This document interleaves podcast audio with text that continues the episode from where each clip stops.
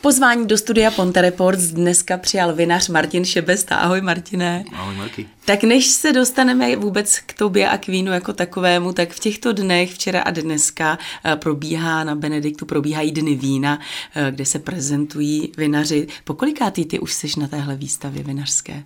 Já myslím, že asi... Po několikáté, já to nevím. Já mám pocit, ale jsem od začátku, že jsi od začátku, takže už po 10.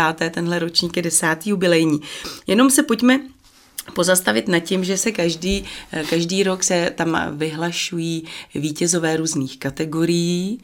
Tak ty jsi skončil 2. v kategorii suchá a polosuchá vína bílá, pak jsi skončil zase 2. v kategorii polosladká a sladká vína a potom mám takový pocit, že jsi ještě skončil v červených vínech také na 2. místě. Znamenají pro tebe něco tahle ocenění? Ať už jsou to takovéhle ty, jak to říct, okresního formátu soutěže, anebo takové ty opravdu, takové ty, co mají to jméno, tak znamenají pro tebe něco ocenění vinařská? Já bych to asi možná přirovnal k tomu, co říkám na výstavách, které vlastně se podobají úrovni této výstavy, a to jsou výstavy místní u nás na Moravě. A já říkám, a jsem nechávám to absolutně klidnýho, že jakýkoliv úspěch či neúspěch na takové výstavě je prostě otázka jenom v daném čase a otázka nějakého subjektivního hodnocení prostě pár lidí, takže to nejdůležitější hodnocení je hodnocení zákazníka, takže to beru tak nějak jako s velkým nadhledem. A je to tak tedy, že ty když děláš víno, tak ho děláš pro zákazníka nebo ho děláš pro sebe? Je to o tom, že třeba víš, že spousta lidí má třeba rádo polosuchá vína, tak je to o tom, že se soustředíš na to, co chtějí ti zákazníci, anebo je to o tom, že ty něco preferuješ a stojíš si za tím svým? Jednoznačně se to prolíná, protože poslouchám ty lidi, nějakým způsobem mě ovlivňují, ale to hlavně se ovlivnit nedá, a to je ve mně. No. Takže k obrazu svému dělám vína pro lidi. A ty si nacházejí svoje zákazníky. No. Tak ty máš vinařství, ty máš v Dolních Dunajovicích a ještě někde, nebo jsou to dolní? Jsou to Dolní Dunajovice. U Mikulova, 2 kilometry od Pálavy, naše významné krajinné. Je to i na severu Čech, když se řekne Pálava, tak. Víme. My máme rádi víno. A je tam něco typické, nějaká odrůda pro tuhle oblast? Jednoznačně já dělám vinařství už 20 let a před víc jak možná 5, možná 10 lety jsem si uvědomil jednu úžasnou věc, že jsem měl možnost a dostat dar narodit se v oblasti, která je jednou z nejlepších oblastí na světě pro pěstování odrůdy Ryzlink vlašský. Takže vlašák je taková ta, já to nemám moc už ráda, protože už je taky zprofanovaný termín, ale je to taková ta vlajková loď vašeho vinařství. Je to ten nejhlubší kořen, který může být zakořeněný. Vy tam máte strašně moc těch vinařství okolo, že jo? Tam je to opravdu, oblast je tam, osetá vinaři. Jak se vnímáte navzájem? Vnímáte se jako přátelé a třeba hecujete se navzájem, ochutnáváte navzájem, nebo jste konkurenti? Budu upřímný, dělám to často. Je to vždycky o té rovině prostě, jaký lidi mají k sobě prostě vztah. A nemá to vůbec souvislost s tím, co děláme. Takže když si s někým rozumím, tak mě je jedno. A vůbec se neporovnáváme prostě kdo, jak je veliký a co, jak dělá. Ale prostě nemáme problém zvednout telefon a daný problém v dané situaci pro jednoho z nás je problémem pro toho druhého a on se vyřeší a život je dál. Pojďme na tvé začátky vinařské. Ty jsi vždycky chtěl být vinařem, nebo jak k tomu došlo? Tak ono asi, jestli ses tam narodil, tak, asi nemáš moc na výběr. Asi ta kolíbka tam byla jako opletená tou revou, takže s tím nic neuděláš. No ale tatínek si říkal, že byl myslivec, nebo byl lesník? Tak, ale zpátky teda k tomu začátku, nebo vůbec jak to začalo tou kolébkou, tak já jsem vlastně syn sedláka, zemědělce, který celý život prostě pracoval v zemědělství, včetně mamky, takže nějaký vztah k rodné hroudě, ten je tam daný, takže já se považuji za sedláka, krajinou tvorce a potom teda, tomu teda byl nějak nakloněný, že se to projevilo v té révě. No. Takže já jsem víc jak 20 let, jsem vůbec netušil, 25 let, že se budu živit tady tímto, ale to tak nějak všechno přišlo samo.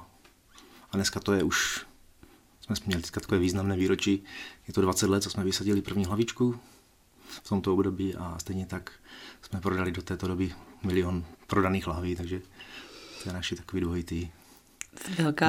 Velká gratulace samozřejmě. A když jsi tady začínal, tak ty už tady řekl, že jsi vysadil první hlavičku, takže ty si, já nevím totiž, jak to tam chodí, nebo vůbec jak to chodí v tomhle oboru, ale takže nebylo to tak, že jsi koupil nějakou už vinici, která byla zaběhlá a ty si jenom pokračoval. Bylo to tak, že jsi koupil nějaký pozemek a tam si vysadil teda tu svoji révu, nebo jak to bylo úplně na začátku? Ten život a vůbec každá situace a všechny věci jsou prostě pestrobarevné, takže třeba konkrétně tady v té situaci vinaře a vinohradníka, jo, kde se vezmou hrozny a jak to je, no tak my jsme měli to štěstí, že jsme vlastně veškeré základy položili na tom, co jsme si sami vysadili, jo, takže ty příběhy jsou různý prostě a my jsme měli to štěstí, že se staráme o to, co jsme sami potom přetvořili v ten mokno. Takže. No a měl jsi nějaký vzdělání předtím, nebo to jsi se tak jako do toho vrhnul? Jde to zkrátka, když nemám žádné vzdělání, tak můžu založit vinohrad? Můžeš, když to máš daný tam ve vnitřku a hlava ještě s tím tak nějak jako kooperuje, tak je jedno, čím jsi vystudovaná, takže můj příběh byl takový, že to rozcestí bylo v těch 14 letech, kdy jsem jako syn lesníka neúspěšně složil přijímací zkoušky na lesní školu v Hranicích na Moravě. Když jsem z 500 uchazečů neudělal přijímačky z matematiky, jakožto bývalý matematický olympionik z základní školy, ale mělo to tak být. A můj otec mě teda bez mého vědomí přihlásil na vinařskou školu do Valtic, protože pocházíme z vinařského kraje, já sám studoval zemědělskou školu. Takže to víno tam prostě u nás je a je tam u nás, bylo tam a bude i po nás. Takže jo, v té krajině je to prostě zakotvený. Takže jeho napadlo mě dát na vinařskou školu a já jsem teda poslechl a tam se to jako začalo lámat v těch 14 letech. No. Na v jakém poměru si tedy před těmi 20 lety vysadil ty sazenice? Víme tady ten vlašák, tedy, že to je takové to gro, ale tak určitě to nebylo jenom o Ryzlinku vlašským. Bylo to tak, že já jsem vlastně po škole jsem samozřejmě nějakým způsobem dospíval a bylo to problémové období v dospívání, kdy si asi mnozí nás říkáme, jak jsou naši rodiče hrozní a náš svět je prostě úplně jiný. A tak jsem nastoupil na vojnu, kterou jsem si teda odsloužil díky další věci, která mě jako provází celý život, a to je muzika. Takže jsem si s muzikou odkrotil vojnu a po vojně jsem teda nasloužil k rodičům, kteří se starali o ty polnosti, o které se starali, a tak jsem věrně sloužil tátovi na polích a on došel teda se spásnou myšlenkou zhruba po 10 letech, že vysadíme jako ucelenější pozemek, než sám obdělával do té doby.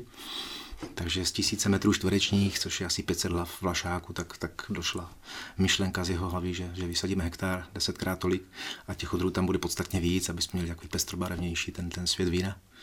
A já jsem se tomu nebránil jako prvorozený syn, takže po 10 letech vlastně od školy jsem tak nějak začal oprašovat ty knížky, na kterých už ulpělo trochu prachu. No, abych to nenechal náhodě, no, tak se do toho ještě připojili, že ty nějaké osobní konzultace, no, a jedna z největších konzultací bylo s nestorem vinařství Jižní Moravy, který tady ještě s náma, to je pan inženýr Josef Peřina, který jako první člověk na Moravě ukázal vinařům, že se dá víno dělat úplně jinak, než to posavat. A to? Že se dá dělat z hroznů, bez vody a bez cukru. Mhm. To byl rok asi 1985, to byly první takové vlaštovky, jo, kdy tento pán, který prostě sloužil pod značkou Zemědělské družstvo Mikulov, kde mimo jiné teda pracoval i můj táta na polích, takže proto ta provázanost tady s tím pánem, kterého jsem já znal jako malý capart a který má pro mě obrovskou jako hlubokou sílu a měl jsem ho potkat, jo, viděli jsme se 10krát v životě, ale v době, kdy jsem se já mohl svobodně rozhodnout, co vysadím, tak jsem kromě těch knížek, která ještě zašel tady za touto knihou největší pro mě. No. No a vysazoval si tedy, jak jste vysadil? A poté vlastně po tom propojení tady těch dvou věcí, tak došlo k tomu, že se nakonec vystřípřilo asi 10 odrůd. Možná původně to bylo 8, dneska je 10. Takže základ tvoří Ryzlink vlašský, dále se pro naše podmínky lokality hodí odrůda rulandské šedé, vedle toho další z rodiny rulandské šardonné, na kopečku, kde je taková hladovější půda, která potřebuje, nebo hodí se pro pěstování odrůdy Sauvignon, který byl moje takové jako rozhodnutí, že tam má být, tak on potřebuje právě tady tu hladovou půdu, aby nebyl moc příliš bujný, aby se umírnil k růstu.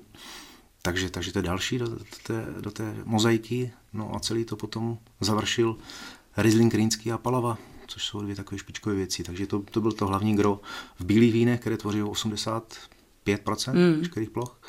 A vedle toho teda červené víno, kde na prvním místě jsme dali prostor odrůdě, která není vůbec, jako, nezní vůbec moravsky, ale ten hlavní prostě člověk, který mě v tom zlomil, tak byl právě pan Peřina a ten řekl slovo prostě Dornfelder. Ja? Mm-hmm. Takže to je stará německá odrůda, která zní strašně nemoravsky, ale v moravských podmínkách... No, od Zweigeltrébe taky nezní zrovna úplně moravsky. Vypadá to jak jedna rodina. Protože to vím, že máš taky Zweigeltrébe, že to taky tak, ve svém portfoliu nabízíš. Ale bohužel čas plyne, takže Dornfelder zůstal. No a Zweigeltrébe jsme v letošním roce nahradili právě odrůdou Ryzlink rýnský po 20 letech. Mm-hmm. Ty jsi zmínil tu Pálavu.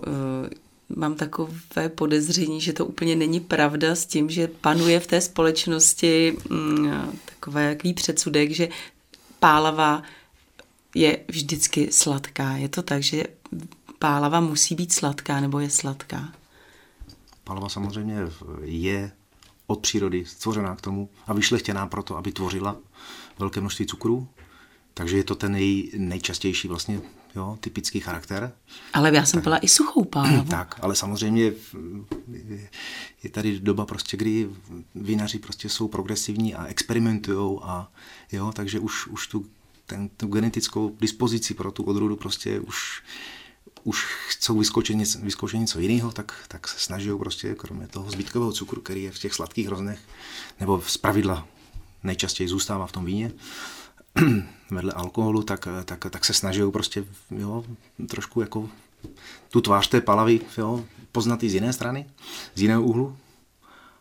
Ale my si jedeme tu nějakou tou linii, kterou já považuji za jako pro mě nejpříjemnější, nejpřijatelnější, přirozenější, a to je právě ten důvod, proč byla vyšlechtěná. Takže ona má úžasný charakter prostě právě tady v období, kdy už je velmi ten hrozen už poměrně dost zralý, jo, ale v té době se vytvoří právě to největší prostě množství těch aromatických a chuťových látek, ale bohužel je to v době, kdy už je tam velké množství cukru. A ze sladkých hroznů nebo z velmi sladkých hroznů se špatně dělá suché víno.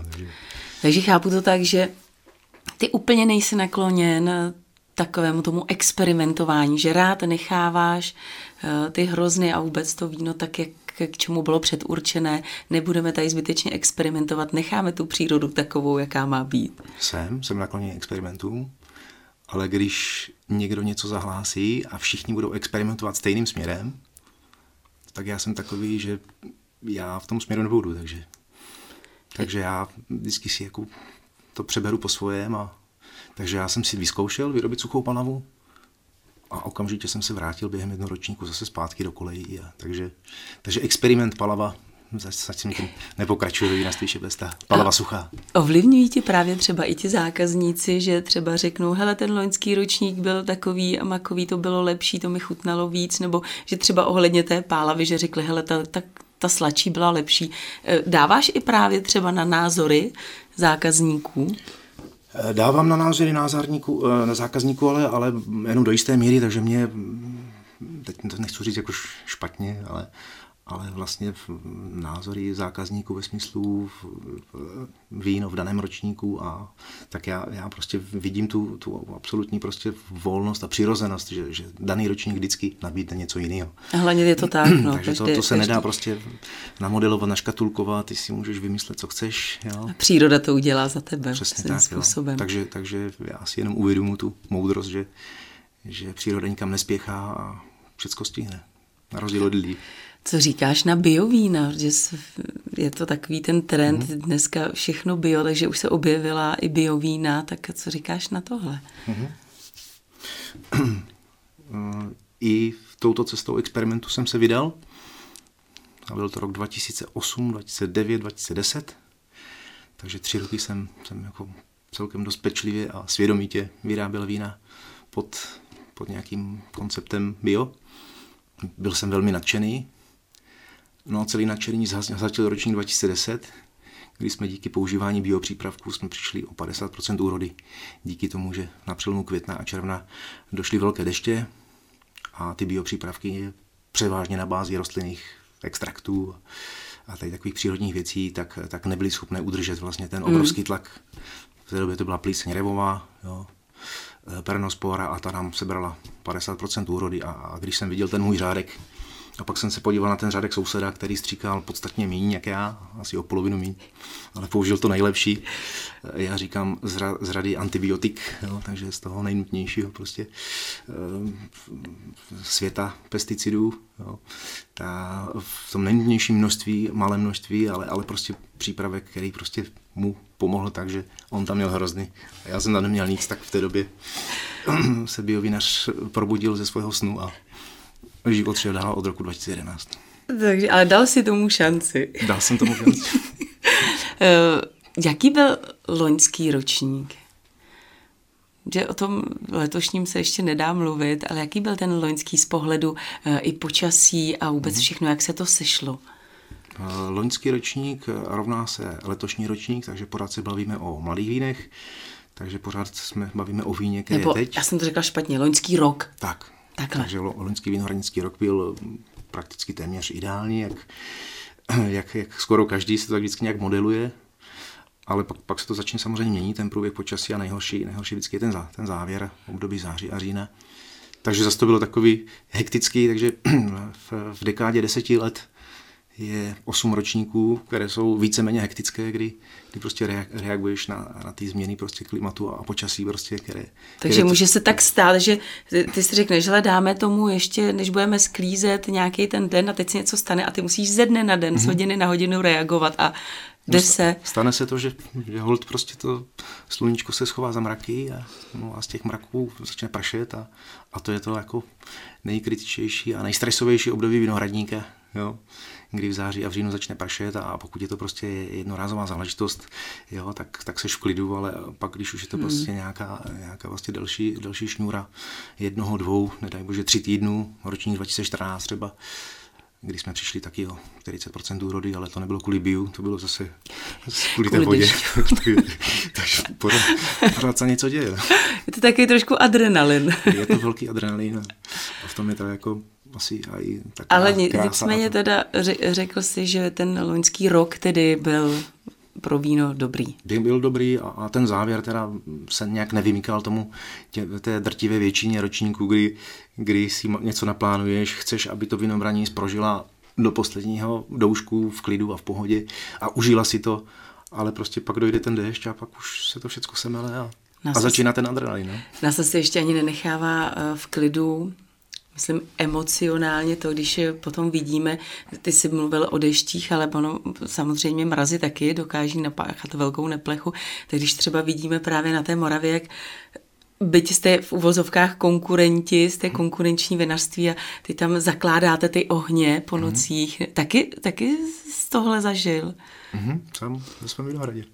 Takže byl jsem druhej, dvojka mě souzena.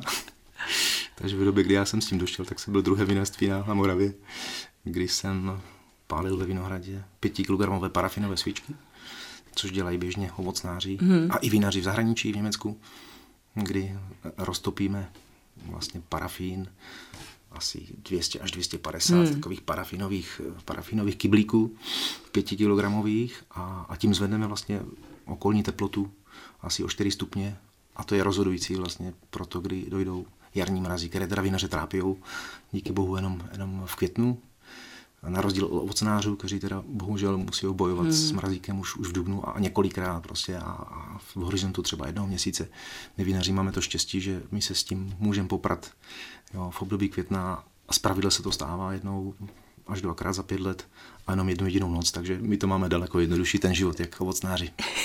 Jenom ještě pojďme, abychom nezapomněli na ta červená vína, jak se daří červeným vínům. Vždycky je to o tom, že se říká, že červená vína potřebují víc než ta bílá, to sluníčko, protože ty jižní země mají výborná, taková ta hutná červená vína. Tak jak je na tom Morava a červená vína? A konkrétně třeba tvoje vinařství. Červená vína posledních 20 let vlastně se dostávají do nějaké spirály, která se roztáčí směrem k jejich straně. A to je díky vlastně tomu průběhu počasí nebo toho, co se děje a jestli je to globální oteplování nebo je to prostě evoluční záležitost, to asi posoudí ty po nás asi za 10 000 let. Já si myslím, že v rámci prostě té evoluce to tak prostě je a jestli tomu napomáhá člověk nebo ne, není podstatný. Podstatný je, že prostě to počasí se mění, zvedá se průměrná roční teplota. No a to samozřejmě přispívá červeným vínům, takže červená vína na Moravě začínají jako mít nějaký zvuk, nějakou váhu, nebo stojí za pozornost, ale třeba konkrétní oblasti u nás, to Mikulovsko kolem Pálavy, tak tam jako to nikdy nevytlačí, samozřejmě to gro, ty bílá vína, ale i přesto všecko mě to taky zapadá vlastně do té mozaiky mojí vinařské. A je to zase to zpestření, já si ten život vždycky strašně rád zpestřuju, víc než bylo potřeba. Takže je spousta vrstevníků, kteří se věnují jenom tomu bílému vínu, jo, a vyrábějí bílé vína u nás prostě v oblasti. Ale jenom pár blázů ještě teda si do toho přidá to červené a to je úplná jiná kategorie, jiná kapitola, takže já jsem tomu červenému dal prostor a já jsem v posledních 10 let vlastně z modrých hroznů vyráběli jsme z modrých hroznů poměrně velkou část růžový vín a klaretu, což jsou bílá vína z modrých hroznů.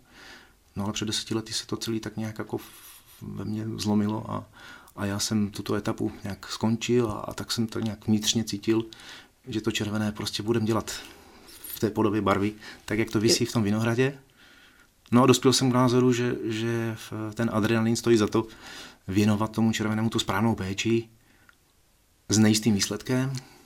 A když se to povede, tak potom tak to stojí za to potom. Já jsem ochutnala hlavně tentokrát i tvoje Frizantino, perlivé víno, to se ti teda neskutečně povedlo. To jsem prohlásila i včera na Dnech vína, že v tom bych se mohla koupat celé léto. Takže mají tahle šumivá perlivá vína taky jako něco specifického v sobě?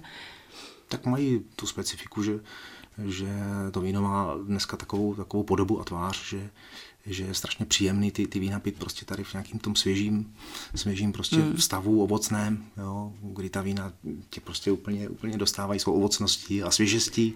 No a k tomu teďka je hodně teda je v kurzu to víno, které se potom přisytí tou bublinkou, která to ještě víc osvěží, takže výjimka, která potvrzuje pravidlo, že když jde proud směrem, tak já jdu jenom chvilku a odbočím, tak teda v případě perlivých vín to je zatím tak, že se vezu s něma a je to teda škoda, to nemí takový. Tak ještě dneska mají zájemci, milovníci vín možnost ochutnat nejen tvá vína, tedy na Benediktu v rámci Dnů vína. Myslím, že do 8:30 od 3 od 15 do 20:30. Pokud to nestihnou a chtěli by ochutnat tvoje víno, tak ty jsi se dal teď i na trošku jiné podnikání, ty jsi otevřel i penzion. Myslím, je to taky v Dunajovicích, nebo kde máš penzion? Je to v Dolních Dunajovicích, je to vlastně na trase rychlostní komunikace Mikulov-Brno a je to vlastně hned první sjezd vlastně z Mikulova směrem na Brno, kdy máte po pravé ruce Pálavu a sjedete na první křižovatce doleva, tak vyjedete do vesnice Dolní Dunajovice a hned na začátku Dunajovic prakticky už kilometr před vesnicí vidíš 2 dominanty a jedna dominanta je kostel sv. Ilí a druhá penzion Martina Šebesty. A tak tam taky určitě můžou lidé ochutnat tvá vína. A ještě někde třeba můžeme ochutnat tvoje vína? Protože ty nejsi upřímně ten vinař, my patříme mezi ty vinaře, kteří by vlastně prodávali nebo měli svá vína někde v různých supermarketech a podobně, že jo? Takže jsou to jenom takové ty okrajové záležitosti. Takže kde já můžu třeba ochutnat tvoje víno? Můžu si třeba objednat i přes e-shop, přes tvoje stránky víno? Tak, samozřejmě to je ten nejjednodušší způsob, jo, který říkáme zákazníkům.